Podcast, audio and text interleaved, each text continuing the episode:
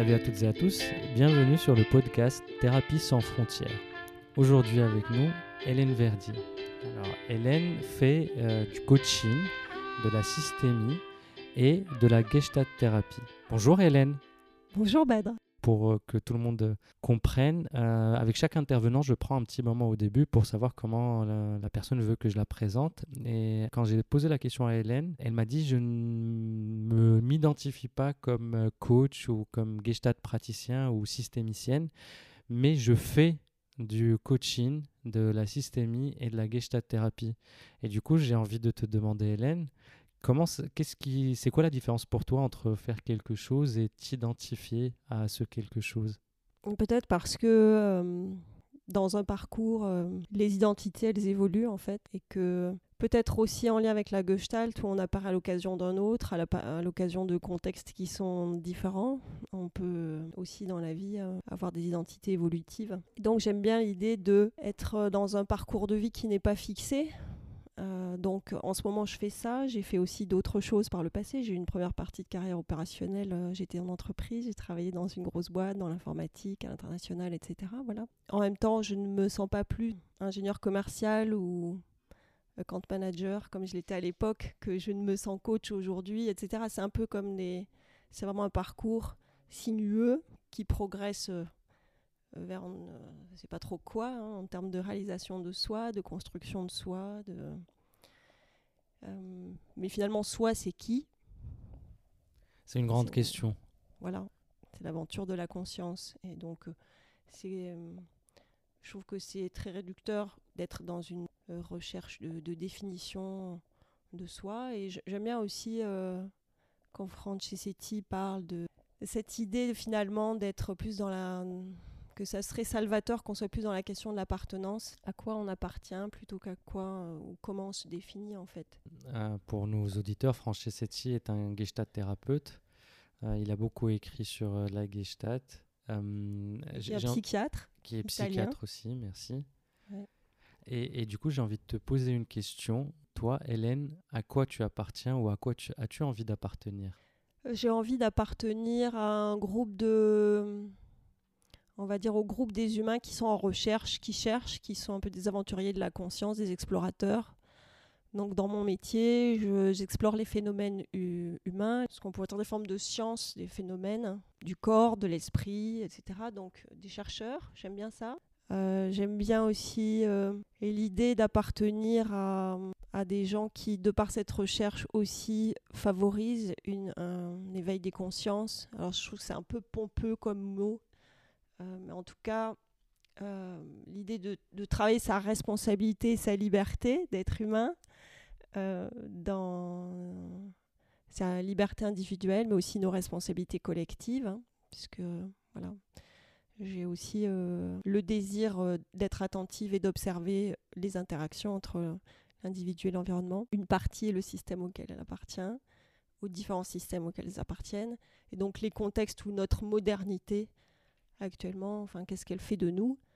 Voilà. Être en recherche par rapport à ça, essayer d'éclairer ça, être euh, avancé le plus possible en, en conscience et s'entraider, pouvoir mutuellement être un appui les uns pour les autres euh, pour euh, rendre notre existence viable et plaisante. Quand je t'entends parler de, de, ça, c'est quelque chose qui résonne pour moi déjà. Et une des questions qui me vient, c'est comment toi tu fais ça aujourd'hui concrètement?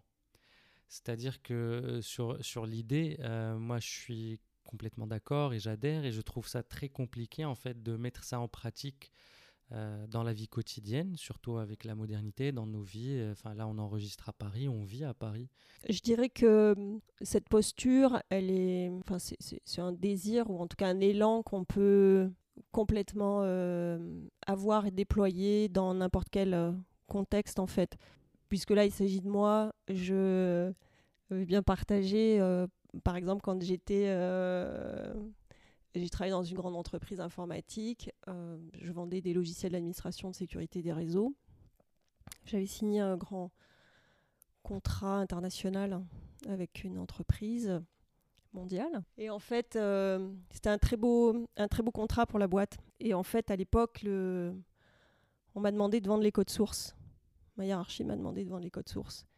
Il y avait quand même 400 développeurs qui travaillaient pour ce, la production, le support de ce logiciel. Et donc j'ai refusé. Voilà, donc c'est à un moment donné soutenir aussi la survie, le travail, euh, les efforts qui ont été faits par des personnes pendant 10 ans. Alors c'est sûr, j'aurais eu et j'aurais aussi permis euh, au patron de, de, la boîte d'avoir euh, des commissions substantielles en réalisant, en, répondant à la demande. Hein. Mais voilà, d'un point de vue éthique, j'ai refusé de le faire. Ce que, ce que j'entends dans ce que tu me dis, c'est que il euh, y, a, y a d'une part l'adaptation, c'est-à-dire qu'on ne peut pas faire comme si on ne vivait pas dans ce monde en fait qui, qui impose certaines choses, et d'autre part qu'il qui faut savoir ou que tu, toi, tu sais euh, quelles sont en quelque sorte tes limites dans ce monde. C'est-à-dire que moi, ce que j'entends, c'est quand même un aller-retour incessant entre bah, dans le monde et mes limites. Est-ce que ça te parle? Oui, c'est dans le monde. Euh, je... On reste euh, ancré, en œuvre en fait dans un monde. On le prend tel qu'il est. Euh, on s'ajuste au monde tel qu'il est. En même temps, il y a un courage aussi à avoir hein, par rapport à qui on a envie d'être. Alors si on rejoint l'identité ou à qui on a envie de quel groupe de personnes on a envie d'appartenir.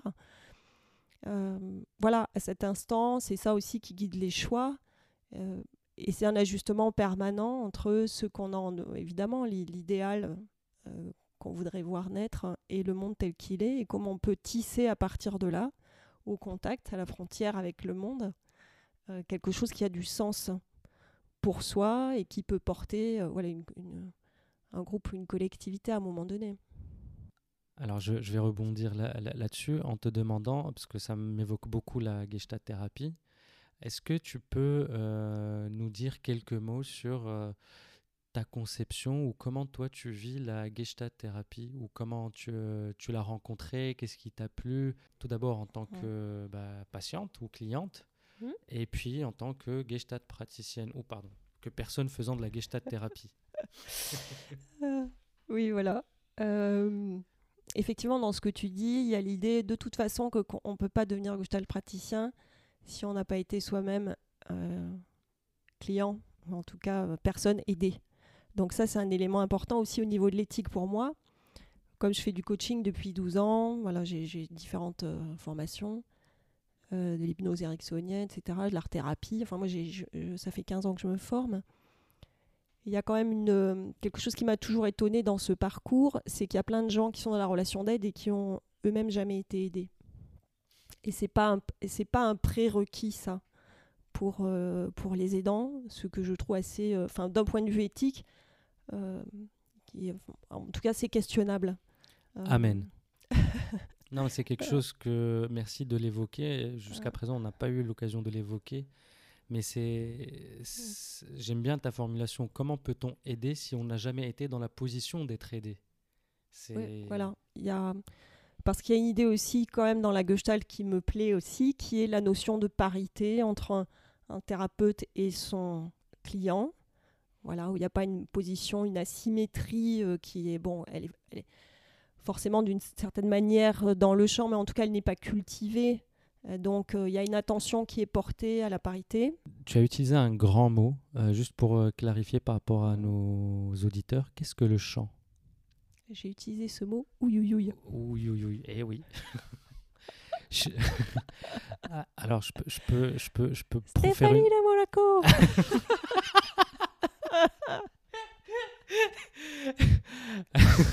Alors, je me rends compte de la. Alors, Joker, vous pouvez l'appeler un ami. Alors, euh, il, est, il est en face de toi. Alors, pour moi, le chant et ma compréhension du chant. Alors là, c'est un. J'ai pas dans mon horizon un carton. Alors, Saïka Freshpack. Donc, notre chant là, avec Hélène, c'est un carton qui nous sépare en fait pour cet enregistrement, pour pas Ce que ma voix. artisanal. C'est un studio artisanal. C'est le thé, c'est ce qui c'est. Ouais. Mais bonnes vibes. Hein. C'est les vibes. C'est vrai. Hein. euh, voilà, carton recyclable, écologique. C'est ça. C'est en gros tout ce qui constitue une situation donnée, que ce soit verbal, non verbal, émotionnel. Soyons fous, énergétique. Bah oui, il y a la couleur des chakras sur le carton, vous le voyez pas Jaune, rouge, vert. Oh merde. C'est les chakras jamaïcains. Mon dérape. voilà, donc voilà un phénomène de champ que, que, peut introduire un carton à la frontière contact, puisque le carton se trouve entre moi et Badre. Qu'est-ce que on peut se lancer en, créativité Mais oui, mais encore une fois, c'est hyper, Ouais. c'est hyper, c'est hyper intéressant ce qui est en train de se passer pour expliquer à nos auditeurs ça. Qu'est-ce que la frontière contact En Gestalt, il y a un postulat de base qui dit que l'organisme est indissociable de l'environnement. Donc, en, systémie, il y a déjà, comme depuis les années 60, et tous les, tous les modèles Palo Alto, euh, de Palo Alto et tous- tous les modèles qui sont arrivés ensuite, ont quand même mis l'accent, se sont centrés sur les relations plutôt que les troubles intrapsychiques. On est plutôt sur les troubles relationnels, troubles de la compétence relationnelle. Et donc, euh, dans la systémie, il y a quelque chose qui est assez euh, euh, intéressant d'un point de vue des organisations, mais que je, que je trouve un petit peu comme dévitalisé. Dans, donc, on peut avoir, on peut travailler ces représentations de- des systèmes, des relations des systèmes. Il y a quelque chose qui est distancié. J'ai trouvé euh, dans la Gestalt, euh, avec cette euh, idée que la Gestalt est une thérapie du contact, qui dit contact dit quelque chose qui est dans le ici et maintenant, et j'aime bien rajouter en fait le ici et comment, c'est-à-dire la systémie pourrait être dans le comment les choses se passent. Comme tous les modèles, voilà, assez récents, on est plutôt dans comment les choses se passent que pourquoi elles se passent comme elles se passent. Mais pour moi, la Gestalt rajoute le ici. C'est-à-dire combien vient de l'échanger avec, euh, avec Badr et notre petit jeu avec le carton, etc. Vous voyez comment la spontanéité du contact se fait. Il y a quelque chose qui est dans le vivant. Donc pour moi, la, la Gestalt, c'est une thérapie du vivant euh, et qui rajoute cette dimension d'incarnation qui est fondamentale puisque nous sommes des êtres matériels. Même si à cette heure, euh, voilà, on est beaucoup en télétravail et euh, On est dématérialisé. on est beaucoup dématérialisé dans nos rapports sociaux. Voilà, dans la Gestalt, il y a cette dimension qui est indispensable pour moi de l'incorporation, qui est euh, aussi qui, que, je, que je relis euh, dans, mon,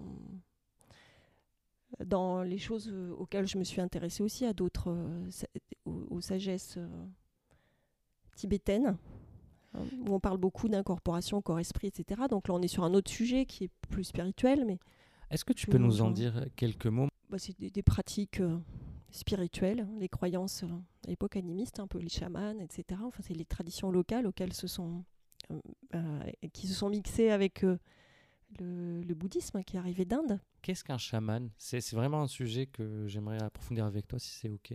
Oui, est-ce que je, je peux te répondre sur les, sur les Tibétains avant les chamans Alors, sur les Tibétains, on va dire. euh, Calme-toi. Ah, t'as vu, j'ai pas perdu mon fil, Badre. Que de fils que tu me tends. Alors, C'est pas une Ouais. séance de bondage.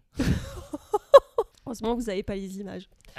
Alors, euh, Donc, les, euh, les, les Tibétains, en fait, euh, ce que je, parce que c'est c'est la voie que je suis allée explorer, mais globalement, le, le bouddhisme, qui est une euh, philosophie, hein, c'est une science à la base. Après, il y a, on va dire, une branche un peu plus religieuse, qui en tout cas qui s'apparente religion, qui, qui se sont développées, mais à la base, c'est vraiment des, c'est une université de la connaissance. hein.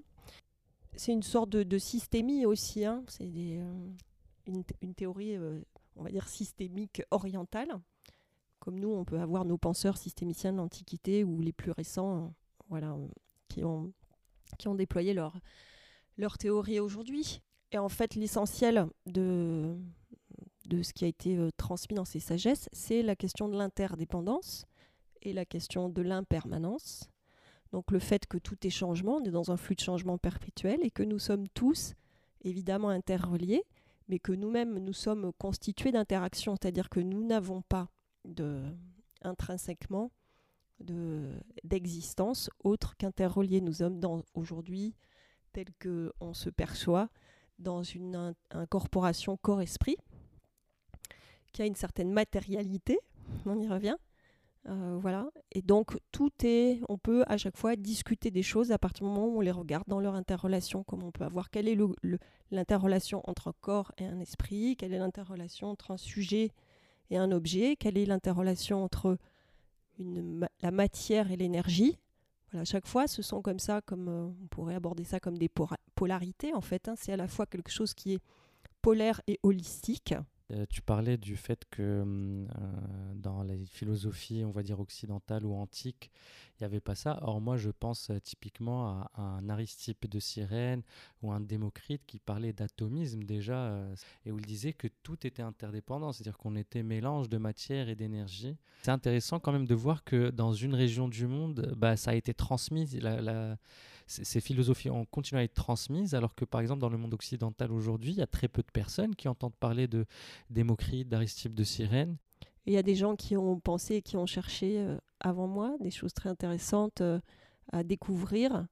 Et c'est important de se nourrir, de nourrir sa pensée pour arriver à, penser par soi-même.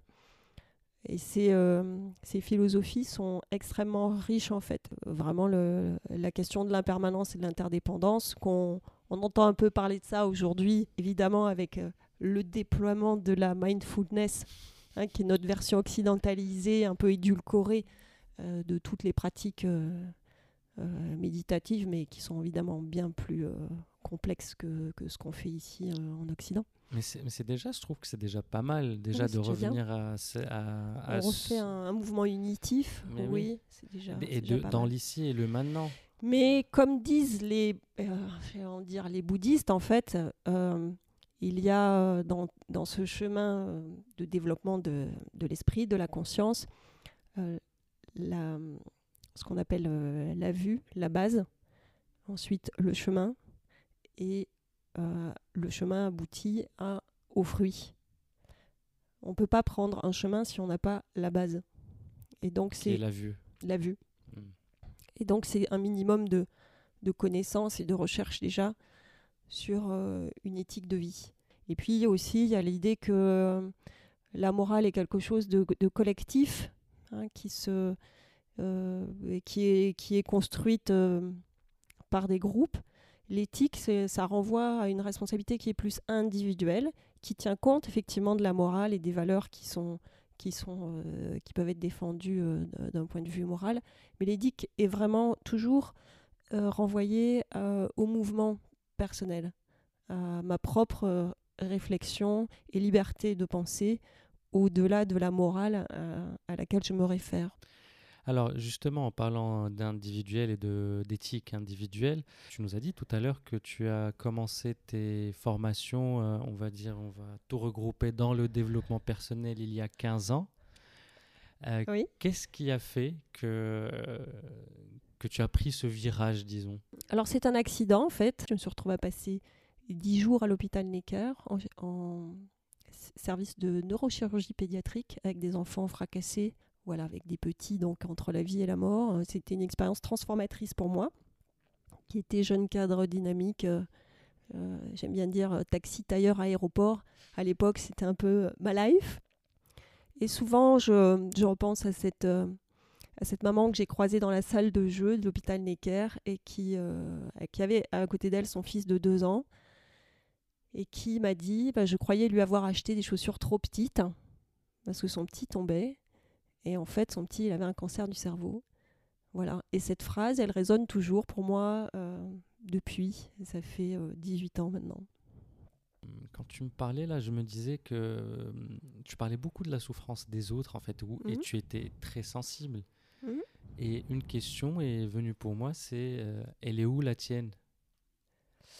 Ma souffrance, hum, je sais pas, il n'y a pas quelque chose qui est fixé de, de souffrance. Je crois que qui je suis, je crois que je suis quelqu'un de, résilient. Ces souffrances sont des occasions de vraiment de croissance personnelle. Euh, c'est sûr que si j'avais pas, euh, c'est l'occasion de se révéler soi-même aussi, parce qu'il y a c'est des phases d'apprentissage, des phrases, des, des, phases d'ajustement en fait qui sont euh, qui obligent, qui nous obligent à aller chercher des ressources qu'on ne connaît pas de soi.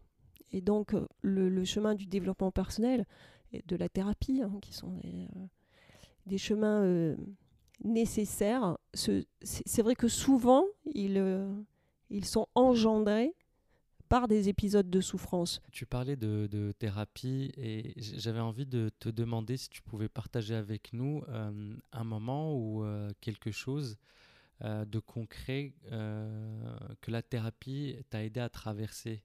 Je me suis rendu compte que souvent, Un thérapeute, il, a, il va avoir l'impression d'avoir fait un truc super à un moment donné, d'être super aidant pour son patient, mais c'est pas forcément ça qui, qui, va en fait faire euh, figure, comme on pourrait dire en Gestalt, en tout cas qui va être signifiant pour son, pour son patient, et en fait, euh, ou son client. Voilà, hein, la, guerre des mots. et, euh, et donc, ça, ça, a fait écho pour moi cette phrase que j'ai entendue, que j'ai lue il y a 15 ans, d'un grand thérapeute qui s'appelle Winnicott, psychanalyste, et qui dit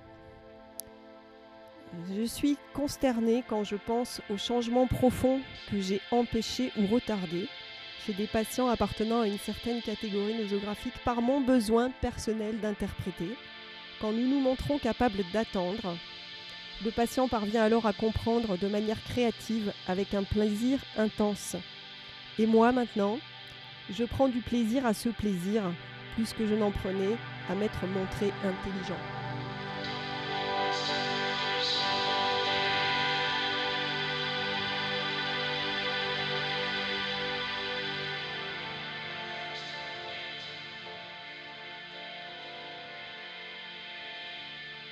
je pense que j'interprète surtout pour faire connaître aux patients les limites de ma compréhension. Le principe est le suivant. C'est le patient et le patient seul qui détient les réponses. Nous pouvons ou non le rendre capable de cerner ce qui est connu ou d'en devenir conscient en